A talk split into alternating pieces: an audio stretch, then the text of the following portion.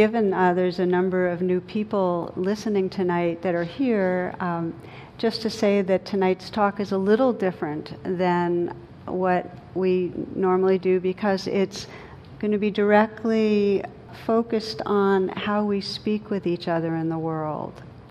And I find that spiritual practice is often compartmentalized. And we think of spiritual practice as when we're on our meditation cushions or at a class or on the top of a mountain in reverie or whatever, but these special circumstances. And yet, huge swaths of our day are in what we might call very ordinary mode of at work, talking with colleagues, with our children or our partner, talking and negotiating life circumstances or doing errands or whatever.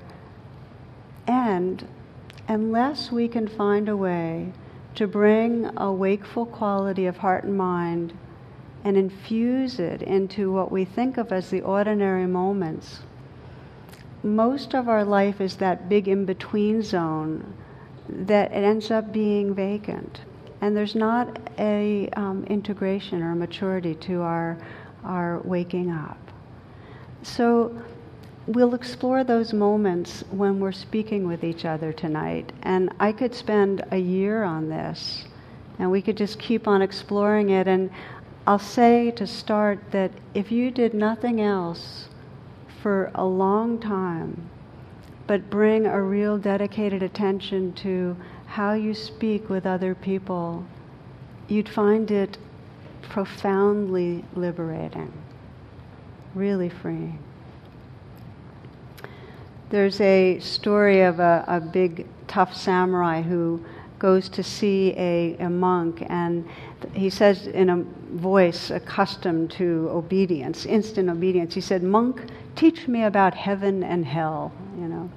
And the monk looked at this mighty warrior and replied with utter disdain, Teach you about heaven and hell? He says, I couldn't teach you about anything. You're dirty and you smell. and your blade is rusty. You're a disgrace and an embarrassment to the samurai class. Get out of my sight. I can't stand you. and so the samurai is furious and he, he's shaking and getting all red in the face and speechless with rage. So he pulls out his sword and raises it above him, preparing to slay the monk. That's hell, the monk says softly. The samurai is overwhelmed with the compassion and surrender of this little man who's offered his life to give him this teaching. He's just, he's almost given himself for that. And, and he's so overwhelmed that he puts his sword down, he's filled with gratitude, and he's suddenly peaceful. And that's heaven, the monk said softly.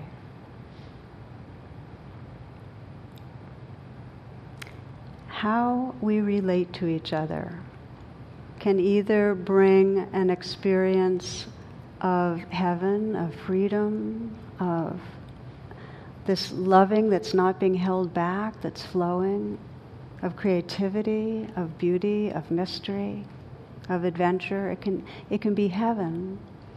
Or it can be a contraction where we're stuck inside a very small sense of self and it's usually a sense of self that feels insecure and ashamed and not really good about itself, even when we're at our most arrogant. That's hell. So, how do we wake up and begin to really be with each other in a way that is expressing presence? Really expressing presence, not being automatic, not being reactive. So, to um, one thing to, to name is that wise speech, which is our, our topic for the evening, mindful speech, is considered to be one of the Eightfold Path. It's clustered with working mindfully, mindful work, and mindful action. And this cluster of being in the world is guided by this basic understanding that our, our freedom and expression of spirit is reverence for life. So mindful speech comes out of reverence for life. a deep respect, a deep love for life. And I can say for myself that I've had many rounds of recognizing that I was in some habit pattern of unmindful speaking. And we're going to go over some of the main categories of unmindful speaking so that we can be more alert to it. But I'd, I'd recognize it and really get the dukkha, which is the, the word for suffering, how much it was creating separation, how much it was keeping me inside a mind state that wasn't pleasant. And so I've had many rounds of seeing that and rededicating to really focusing my attention on training in mindful speaking and speaking from the heart and speaking from an embodied place. And, and I forget all the time. It's so easy to go into a trance when we're with each other. But I find that each time I dedicate myself, there's some deepening in my remembrance about it. So, my hope for you tonight is that as we go through these areas of where we really go into trance with each other and get reactive, that you'll flag what's relevant to you. And that as I've experienced, you'll deepen the attention in a way that really opens up, opens up life. Uh, then, when we're on the road, so to speak, when we're out in the field with other people, it becomes a really interesting journey because we know that each, each conversation is an opportunity, each one, to remember that reverence and to speak from the whole of who we are. So, the basic guidelines that the Buddha offered us in, in wise speech or mindful speech are very simple. He said, Speak what is true and speak what is helpful and make sure that both are there, you know, that it's true and helpful. And so on the surface, this is very straightforward and clean and simple and beautiful, and it's really, really challenging. It's really challenging because often what we feel is truthful to say doesn't maybe isn't so doesn't seem so helpful how we're doing it. And sometimes what might seem helpful doesn't feel so on, on the mark true. So it's, it's an inquiry. Now, the domains that the Buddha described that include wise speech are to abstain from false speech, which means what's untrue, which includes lies, but it also includes white lies, and it includes exaggeration. Okay, so that's one of the three that I'm going to talk about tonight. And then he said to abstain from slander, which includes ways that we might condemn people, often behind their back, but it also includes gossip. Okay? So I'm kind of giving you the range a little bit. And the third thing was avoid harsh speech, which could be anything from directly aggressive blasting somebody to a more passive aggressive, a little bit of guilt induction or whatever. Okay, so these are our these are our domains, and so we're going to look at how even the subtle versions of these, just some white lies or some gossip or, you know, however we indirectly say things, can really trap us in um, in a spiritual way, trap us from and keep us from discovering and living from who we can be. So we'll take them one by one and when we begin with um, false speech, untrue speech, this is uh, pretending, exaggerating, lying, and so on. If you look in, in Amazon for books on deception, there's a huge number of them. It's, it's an increasing number in the field about, you know, what, what, how, what makes us lie, how come we do it, and um, how, how frequently we do it.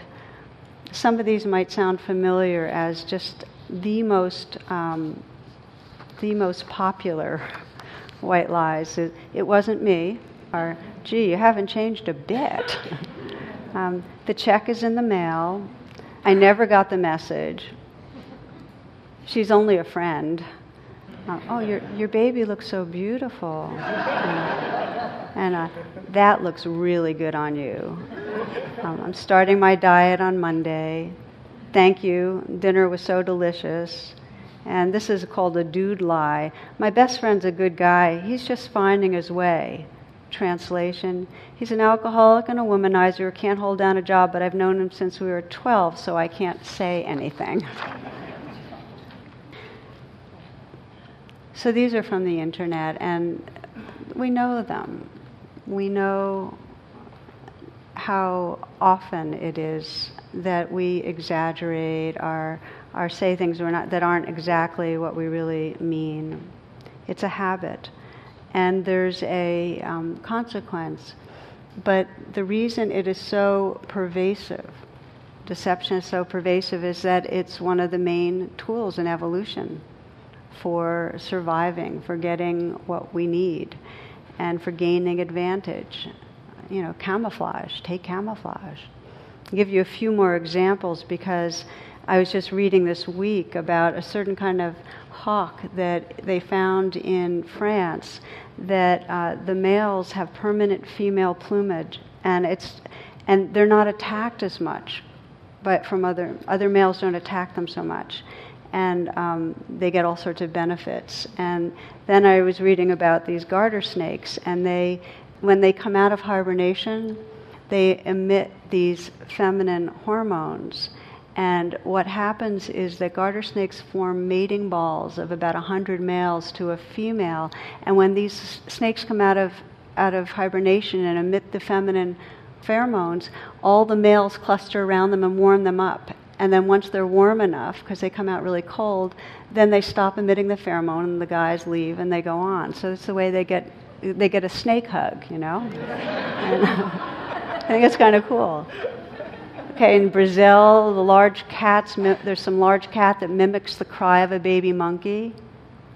And then when the other monkeys concerned come and try to find the baby, you know what happens pounce, right? So there's that one. One more.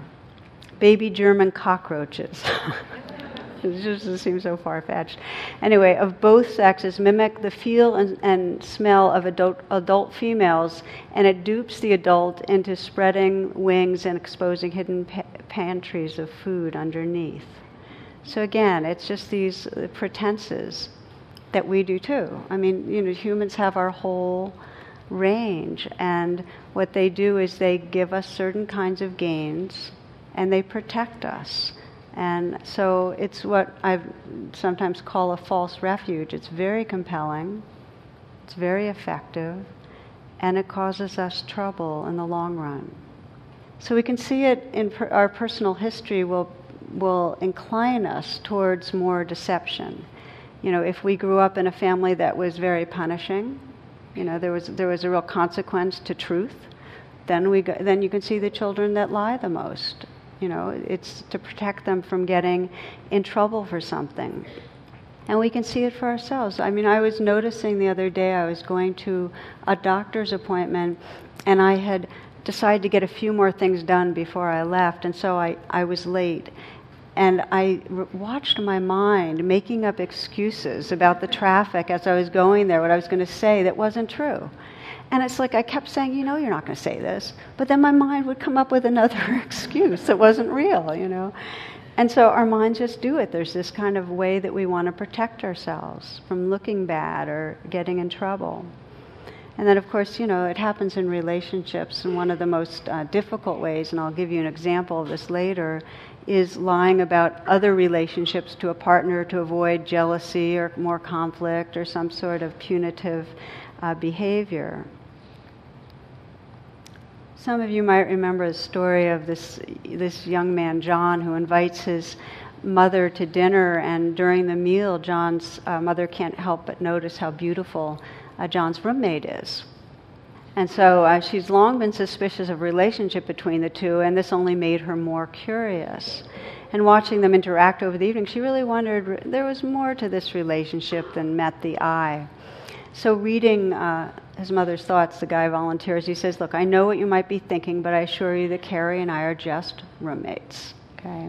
About a week later, Carrie came to John and said, You know, ever since your mother came here for dinner, I've been unable to find that beautiful silver soup ladle.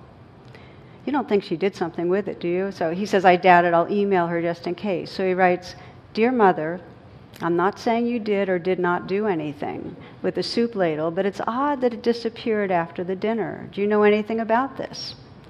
Later, he received an email from his mother that read, Dear son, I'm not saying that you do sleep with Carrie, and I'm not saying that you don't, but the fact remains that if she was sleeping in her own bed, she would have found the soup ladle by now.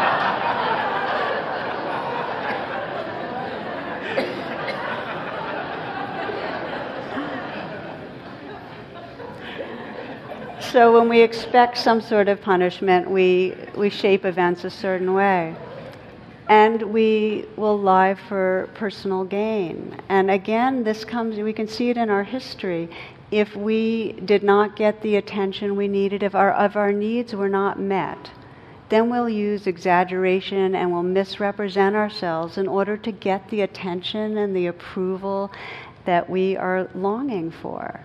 So you can see it. I mean, how many of us will exaggerate something positive, exaggerate an achievement or the kind of good feedback we got from someone? You know, the classic fish stories of how big was it? You know, we, we do that.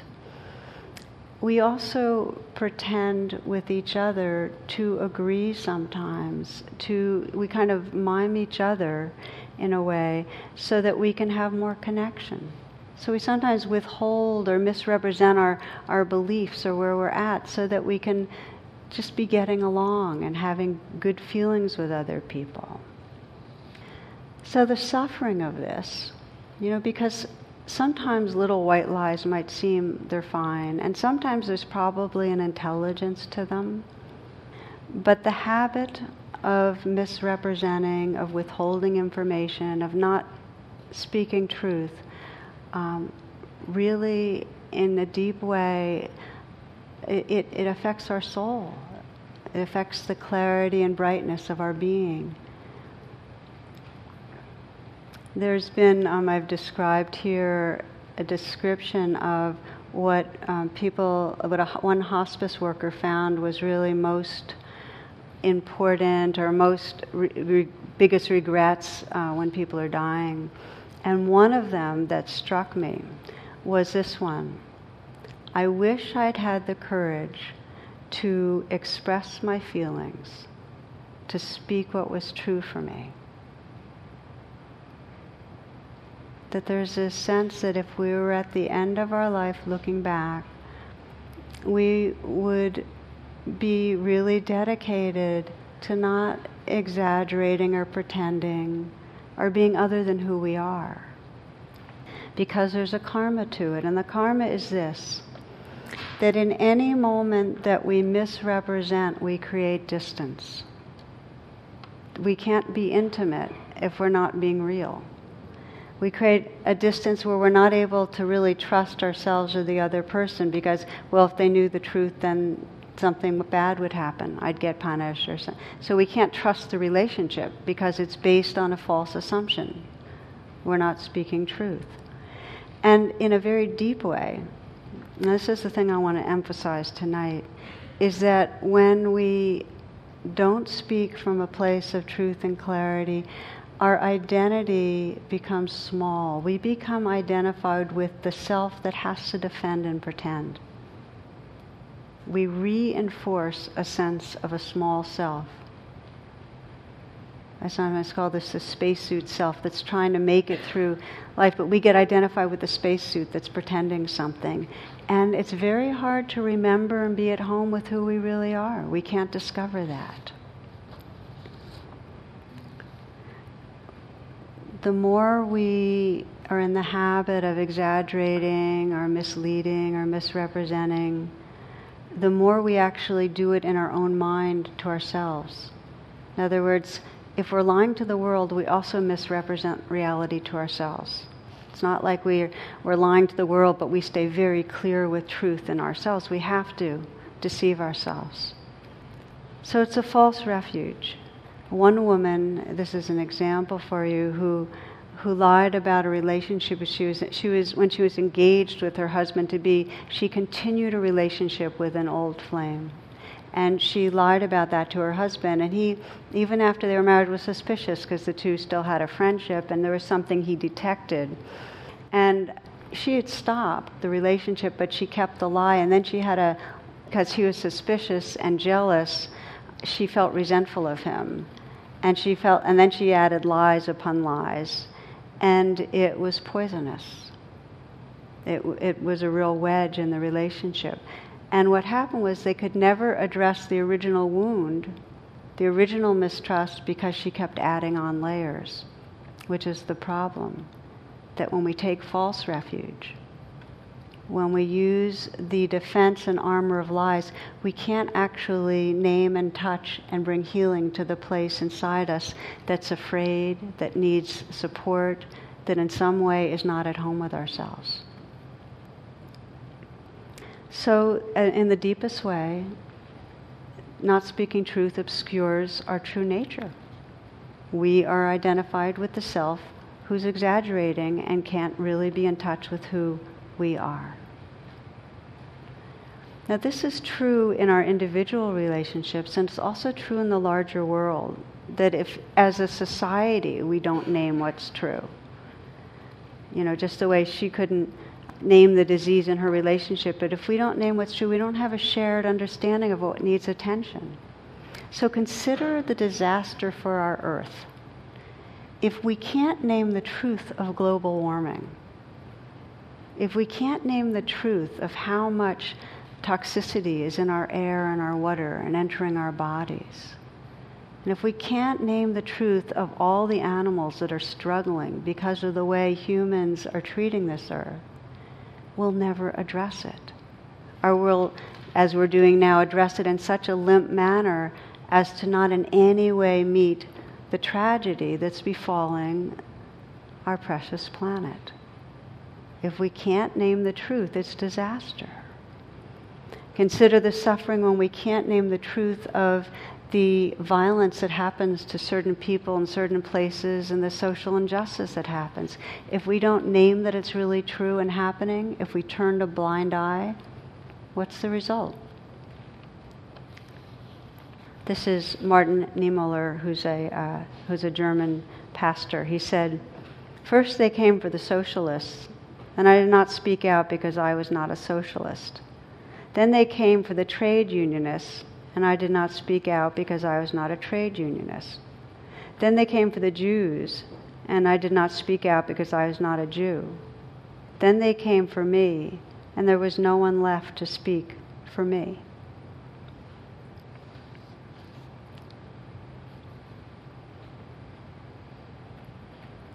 So you might just take a moment, we'll reflect with each of these categories, just to take a moment um, to close your eyes and just sense, if you can, with interest. And this, this reflection is, requires your interest, not judgment, an interest and a care to just notice for yourself where in your life you might be in the habit of either lying about something are slanting things a certain way to make a point, are exaggerating to get approval or impress, where you might withhold something that's true out of fear, where you might not be speaking your truth, or where you might be speaking something that's not quite true. And it may be that this is not something that matches for you. You might find that you feel aligned, and that is good to honor.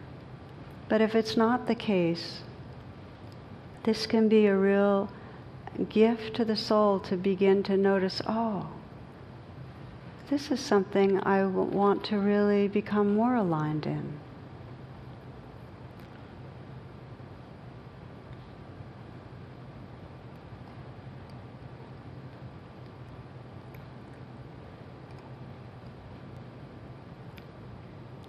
If you notice areas where you feel that you exaggerate or lie or withhold, you might sense when or how that happens.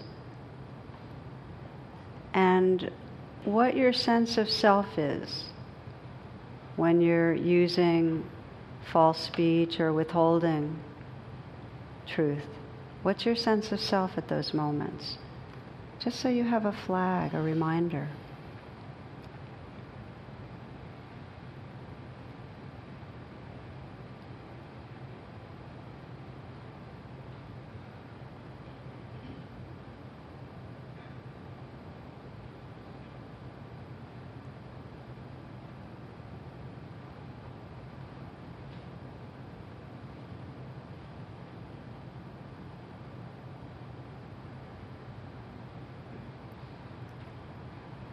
And just taking a few full breaths and come on back. So that's one category, okay? Now the next category is slander, or its uh, more light form is called gossip. And this is something we do when we, in some way, want, we all compare ourselves to others. And gossip or slander comes when we, in some way, want to put someone down or put ourselves up it creates division. I mean, gossiping creates division. There's that person, and then there's us or me. So, from an evolutionary perspective, I'm not sure of other animals that that gossip regularly or slander each other. But I do have one story to share that, at, you know, after retreat, we often feel very open and raw and so on. And sometimes at the end of retreat, I share this little story or this cartoon of there's this mess of sheep, a flock of sheep, and then these two that are kind of over on the side, and they're obviously talking about one of the sheep in the group. And they say, you know, every time she comes back from being sheared, she can't stop talking about how vulnerable she feels, you know. so that's sheep gossiping, at least. so, what makes it hard to give up? I mean, think of it. I remember when um, one of my teachers, Joseph Goldstein, was was talking about his practices with, with wise or mindful speech, and he, we were, and he was describing gossiping. And again, it's one of these incredibly pervasive things, talking about others when they're not there in a way that's not completely reverential, right? I mean, it happens a lot. So, um, you know, to say to yourself, okay, I'm not going to do that. I'm not going to talk behind anybody's back in a way that I wouldn't speak right to their face. So that's what he committed to. And he said he had conversations with others, had a lot of silence, a lot of quietness, you know. So, what makes it so hard to give up? You know, and, and part of it, as I mentioned, is that there's some pleasure, some sense of, of boosting and inflating a, uh, you know, filling out of the who we are when the other is slightly less. It makes, you know, there's a putting us up, putting other down. But it's incredibly seductive. I mean, think of the best selling papers in the world are the tabloids and newspapers at, at a supermarket, right? And what are they?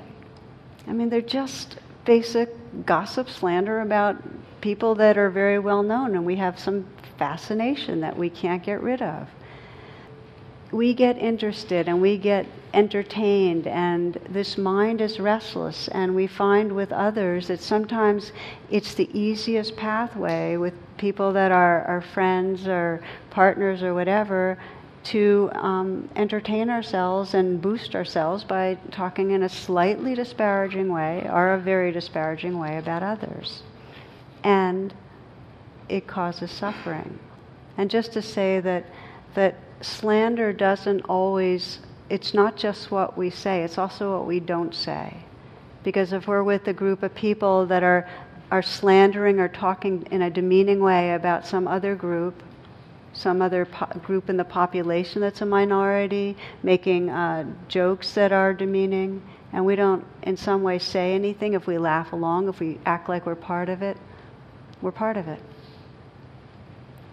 So, the suffering of it is that in any moment that we have any judgment and we speak out that judgment actually makes it more full blown about others, a negative aversive judgment, uh, we are basically creating that, that armoring around our heart that, um, that pushes others away.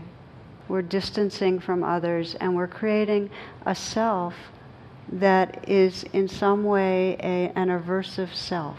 That is our spacesuit identity. And by the way, it doesn't matter whether um, we are insecure and it makes us feel actually it kind of reinforces insecurity when we talk about others or, or it makes us feel grandiose.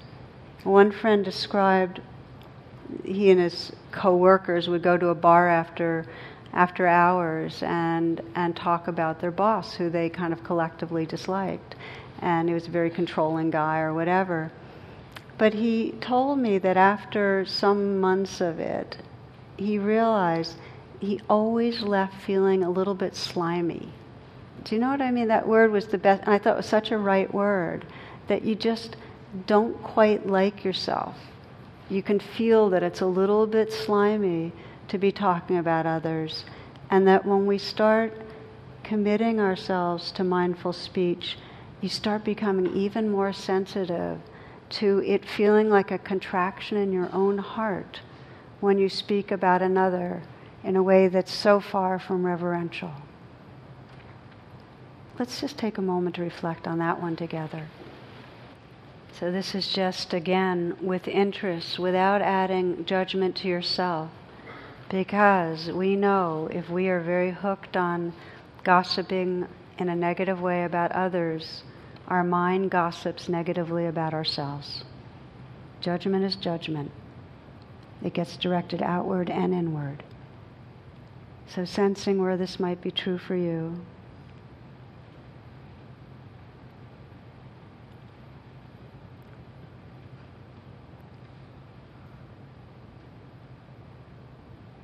sensing where you might talk behind people's back in a way that you wouldn't want them to know. You wouldn't want them to hear you directly.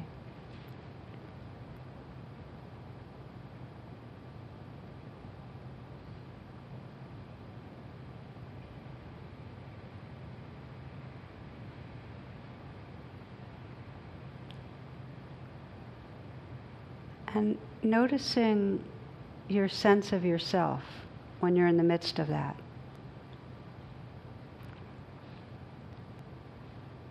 Do you like yourself?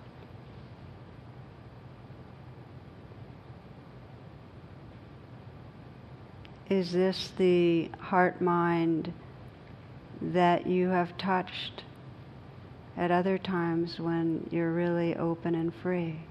Can you sense a difference?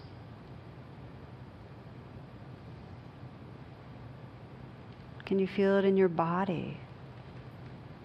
Can you feel it in your mind, the difference of the self sense when you're talking about another in a slightly disparaging way, and who you are when you're sincere and open hearted, when you're really at home in yourself?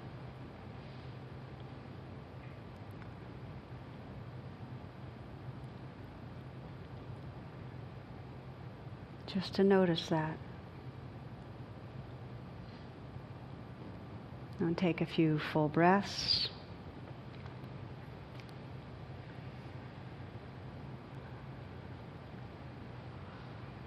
Okay, this is the last one. The um, the guideline to refrain from harsh speech, meaning speech that will cause pain. It's a, it could be harsh speech that we're scolding or attacking directly. It could be harsh speech that there's kind of an insult, that we're insulting somebody, putting them down. And many of us know this one. It, it, it's, it's the speech we regret often, but it comes out more impulsively than the others. It's, it's, not, it's a little less deliberate often. And it's when a, a, child doesn't cooperate and we kind of lash out or we, we say consequences, we start threatening. Our partner comes home late and or doesn't drive the way we want them to. Driving's often the place where a lot comes out. Have you noticed that? It really brings up a lot. Um, it happens with people that live together. Somebody leaves a mess. It just it, somebody spends money in a way that we don't think is right. Judgment, lashing out. So that's harsh speech. And, and it always has the intention to control in some way, that we're trying to control or push away. So the guidelines, again, to speak what's true and what's helpful. And with harsh speech, we might say things that are true. But if the way we say it is angry, aversive, wanting to hurt, does it help? Now, I'm often asked the question so when somebody has caused harm, or we're supposed to be all nicey nice, you know, like, and we're not supposed to, you know, speak, you know, and this, this goes for the, um, the slander thing. We're not supposed to speak negatively, and we're not supposed to have any anger at all. And, so, and, and the response to that, because that's a really big question, is that, of course, we have to speak the difficult truths withholding the difficult truths is, is the inaction, the not speaking is an action. And, you know, because we don't want violators to get away from harm. It's like uh, Niemöller's thing, you know, if I didn't speak up for the socialists and for the Jews, we have to speak up. Yet, it's not so helpful if it's coming from a place of anger or hatred. Why? Because the very thing we're speaking up about, some violation, we're just adding another violence to it, our energy. And the truth is that when we speak, people hear the tone of our voice. They hear the energy. They take the energy that we're communicating way more fully than the content of our words. So if you're trying to communicate something and it's a truth, but it's the energy of anger, you're just not going to be effective. It's not like you shouldn't do it. It's just, it's not so effective. Does that make sense? Speaking what's true and what's helpful. So our anger is intelligent. It tells us, oh, a violation. Oh, I need to protect something. But if we don't have the capacity to wait a bit and speak from the intelligence behind the anger, then we just don't end up getting an outcome that's helpful. So the suffering of harsh speech, more violence. It reinforces the neural pathways in our own mind and body, so we get the biochemistry of aggression, of stress, armored heart. In other words, it keeps us trapped in an identity of an aggressive, threatened self. So again, I ask you to reflect. Just take a moment.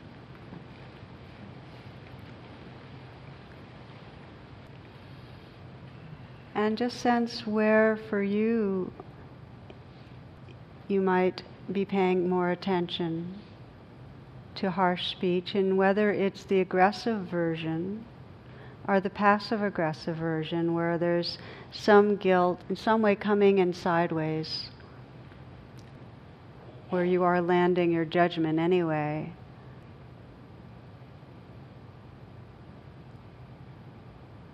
but just sensing where that might be the case for you and when it when it happens whether it's with a child a partner a colleague. Your sense of your own self. How does it feel in those moments? How does it feel right afterwards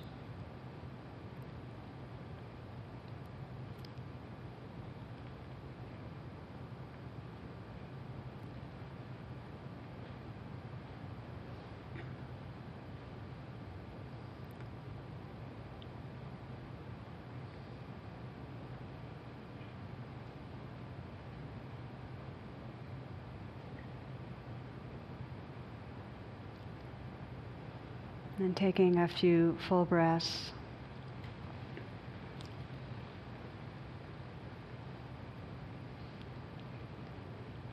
So then the inquiry turns us to this. If we begin to identify where we are not mindful, where we are in some way in the grip of reactivity, that's a huge, huge step towards coming into wise speech, into having a very healing way of being with each other. It really is the shift from hell to heaven. And how do we activate that?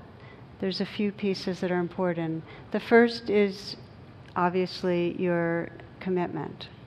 If you, after listening, have something more in you that feels dedicated to speaking from presence, to um, speaking in a way that's wise and healing, that is the, that opens the door in a big way.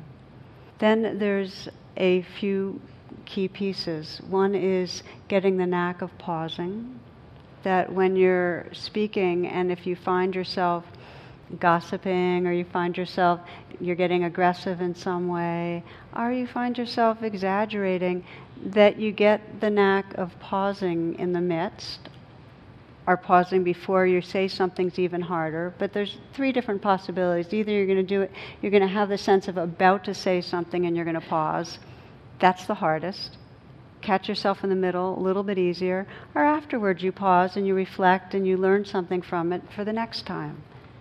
The main thing is don't get judgmental of yourself or punishing because that really binds the whole deal up, okay? Just pausing when you can. So that's the first piece.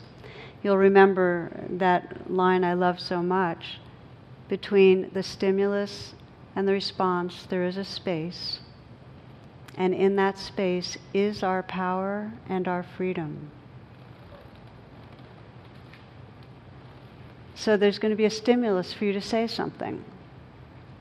And if you can pause at some point, that space will begin to tap you into the freedom that's possible. That's the first.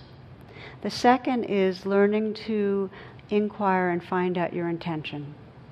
What's the intention under what's going on? If you're gossiping, what's your intention? If you're getting harsh, what's your intention? Okay?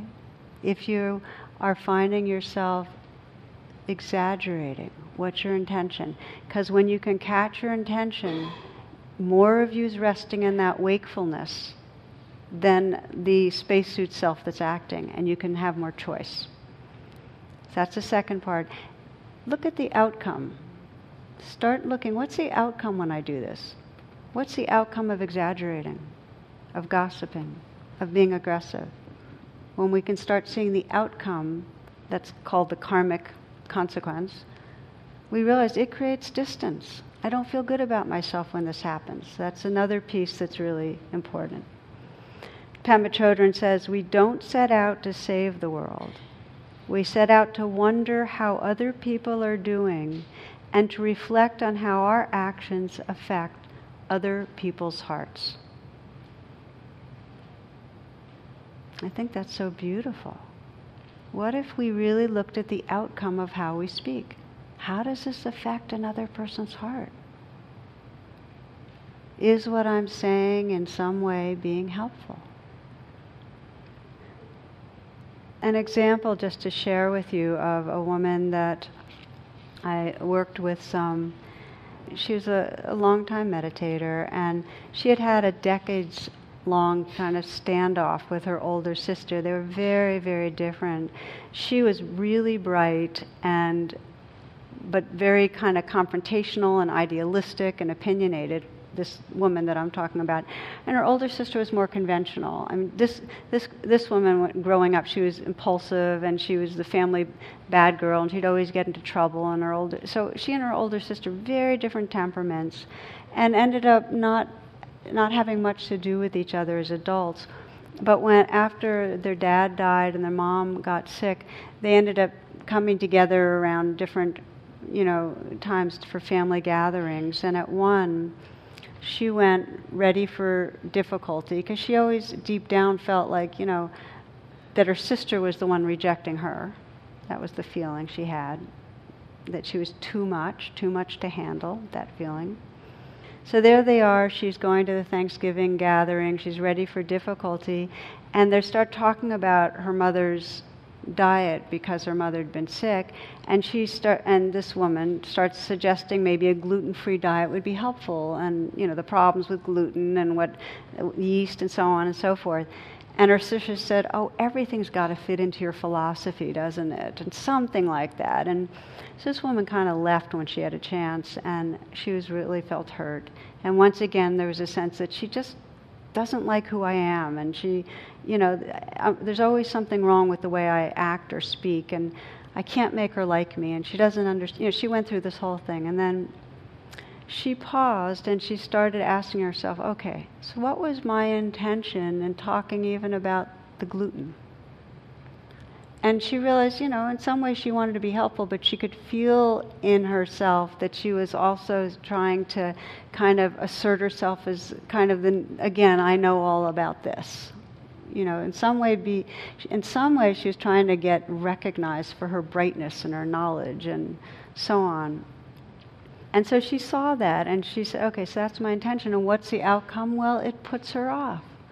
When I'm the one that knows stuff and I'm the one that's, you know, got a, got a kind of plan of action and has a strong belief or opinion, it puts her off. So she started seeing the outcome of that. And then she had this prayer, which I think is really beautiful, which was, not my will, but my heart's will.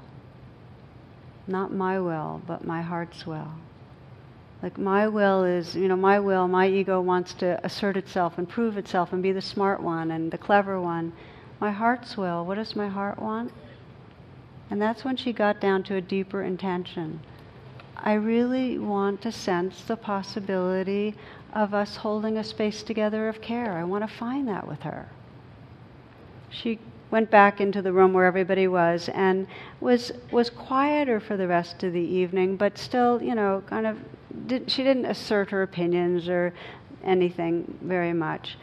But she did, um, at some point, you know, she was talking to her sister, comment on her niece, her sister's daughter, and how her niece had come into her own in a way with so much composure and grace, much like her, her older sister. So she basically said something very affirmative, which was a surprise to her older sister they left, and, and the next time they got together, um, it was there was a lot more ease. And at some point, they laughed over an old family story. And later that night, her sister confessed what a hard time she had been having with her teenage son, and um, something had shifted. And then she asked her. Then she, her older sister told her, "Well, thank you for being uh, a shoulder to lean on," you know.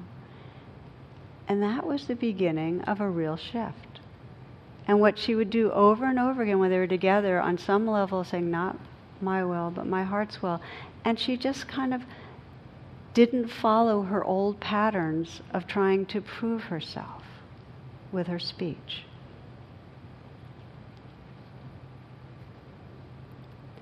Wise speech arises from presence.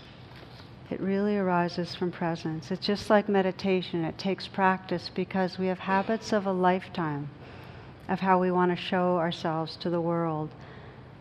That, that spacesuit self has a way of talking. It's very hard unless we learn to pause, unless we ask ourselves, really, what's my intention for this? Unless we start looking, what's the outcome when I say this? And then remember what matters to us. Those are the steps. So, just to, last piece I'd like to do is just to name a little bit of the blessings of coming into this presence and naming what's true, but with a lot of heart. And one of the blessings is that it allows for a profound intimacy with others. I mean, the given is that we have a lot of, each of us has a lot of um, imperfections and what we'd call flaws. And if we can acknowledge them and not cover them up, then we can work with them with each other. Robert Johnson writes this. He says, The night before their marriage, they held a ritual where they made their shadow vows. The groom said, I will give you an identity and make the world see you as an extension of myself. The bride replied, I will be compliant and sweet, but underneath I will have the real control. If anything goes wrong, I will take your money and your house. Then they drank champagne and laughed heartily at their foibles, knowing that in the course of the marriage these shadow figures would inevitably come out. They were ahead of the game because they had recognized the shadow and unmasked it. Do you see? We spend so much energy covering the shadow, feeling like it's unsafe, that we have to defend and protect and cover. What if we started practicing naming what's true? naming the truth. So then there's speaking the truth of what's good, to be able to, just as this woman did with her sister, name what we see that is good. It's as uh, Naomi Rachel Remen describes, she describes her grandfather doing that. She said he died when she was seven. She said she had never lived in a world without him in it before, and it was hard. He had looked at me, she writes, as no one else had, and he called me by a special name, Neshumala, which means little beloved soul. There was no one left to call me this anymore.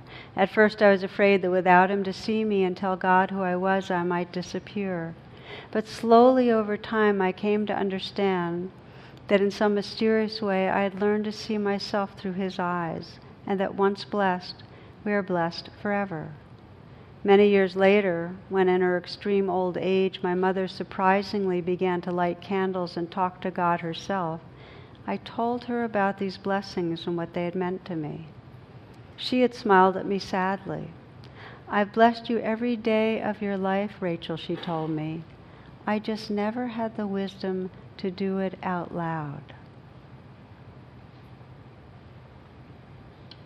So, wise speech, speaking from presence, is really an opportunity to offer our blessings if we can really begin to sense the possibility of um, speaking from a loving heart.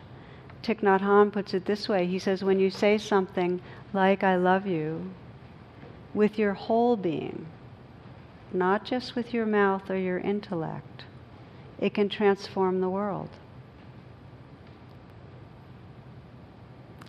So we think about that. Can we do that? I mean, we, we very often say, love you, honey, or whatever, you know, but how often do we like really stop and really get present and really say that truth that we love someone? We're shy about it. We're scared. But when we practice speaking those truths, whether it's I love you or I see your goodness, Neshumala, little beloved soul, when we speak from that loving place, it's amazing how profoundly helpful it is. Because we all need that. We need each other to mirror that. We need to be reminded. It's a blessing. I remember Mother Teresa saying that kind words ripple out endlessly. It's true. So this is the opposite of harsh speech.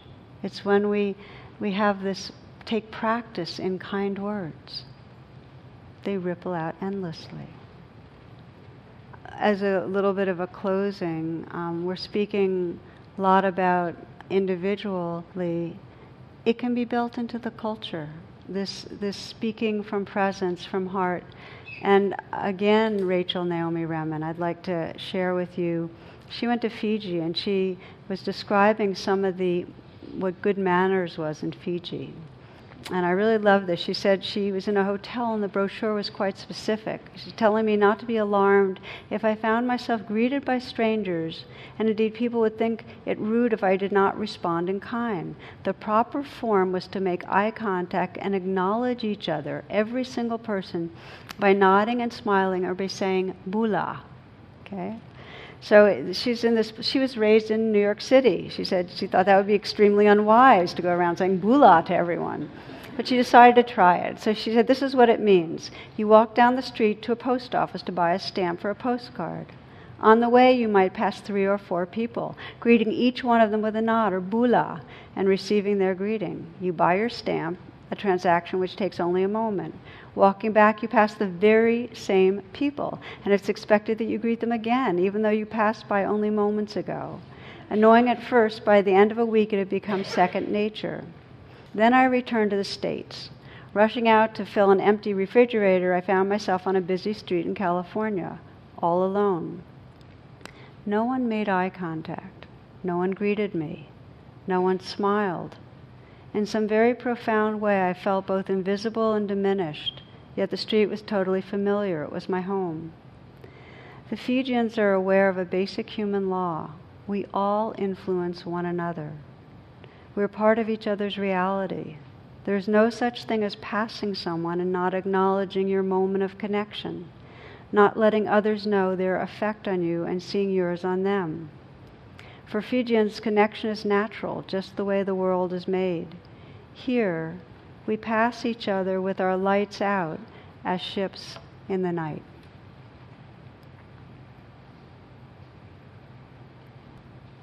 So, the invitation in our personal lives and as a culture is to wake up our hearts and express these hearts with kind speech, with wise speech, speaking our truths, really showing up. So I'd like to close with just a very brief reflection, if you will, just to close your eyes.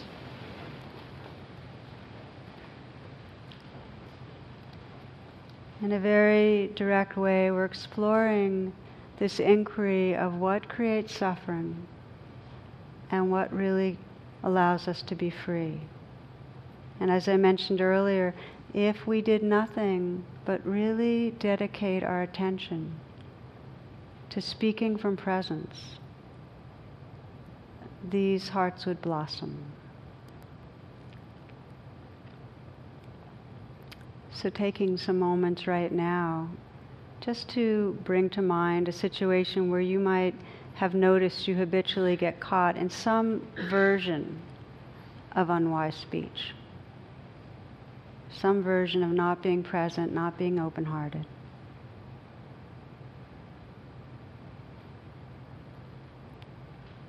Bringing that to mind bringing to mind a situation, just picking one, and this will give you something that you can, if you have one specific place to pay attention, you'll find a lot more waking up than if you leave this talk and think, okay, I'm going to be mindful in every situation. One situation, stopping at the frame in that situation where you might get triggered, where you might in some way lash out or exaggerate or, or withhold information or speak about another person in a not conscious way. So stop at that frame and just, just notice your intention. What, what intention you're coming from when you're getting caught. Is it just to kind of distract yourself or entertain yourself? Is it to impress? What kind of, are you trying to control something?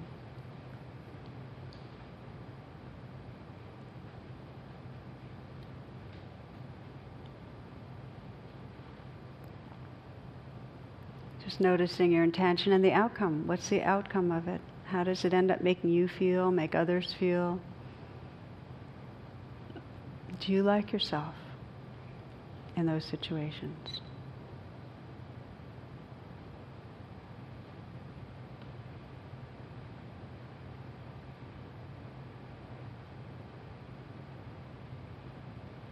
And sense your deepest intention. What is your deepest intention? How do you want to speak? What's the effect you want to have?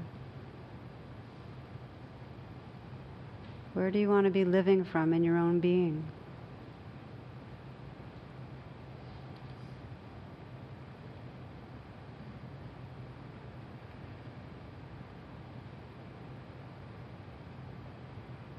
You might just imagine if you could pause and remember this in this situation, how things might unfold.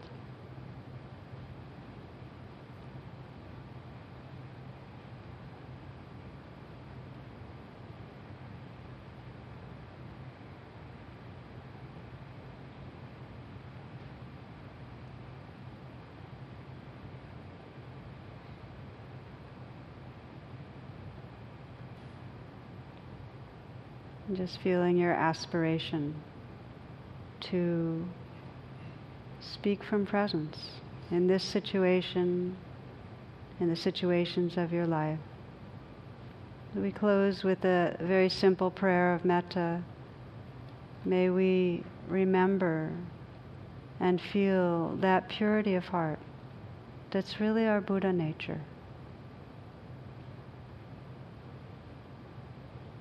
That purity of heart that cares about and reveres this life.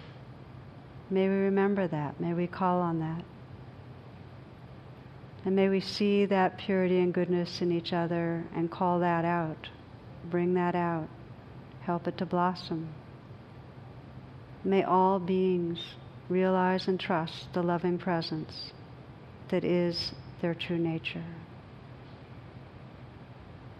Namaste.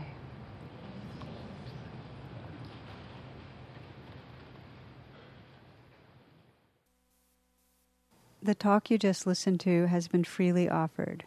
If you'd like to make a donation, learn more about my schedule, or about programs offered by the Insight Meditation Community of Washington, please visit either my website, which is tarabrach.com, or IMCW's site, which is imcw.org. Thank you very much.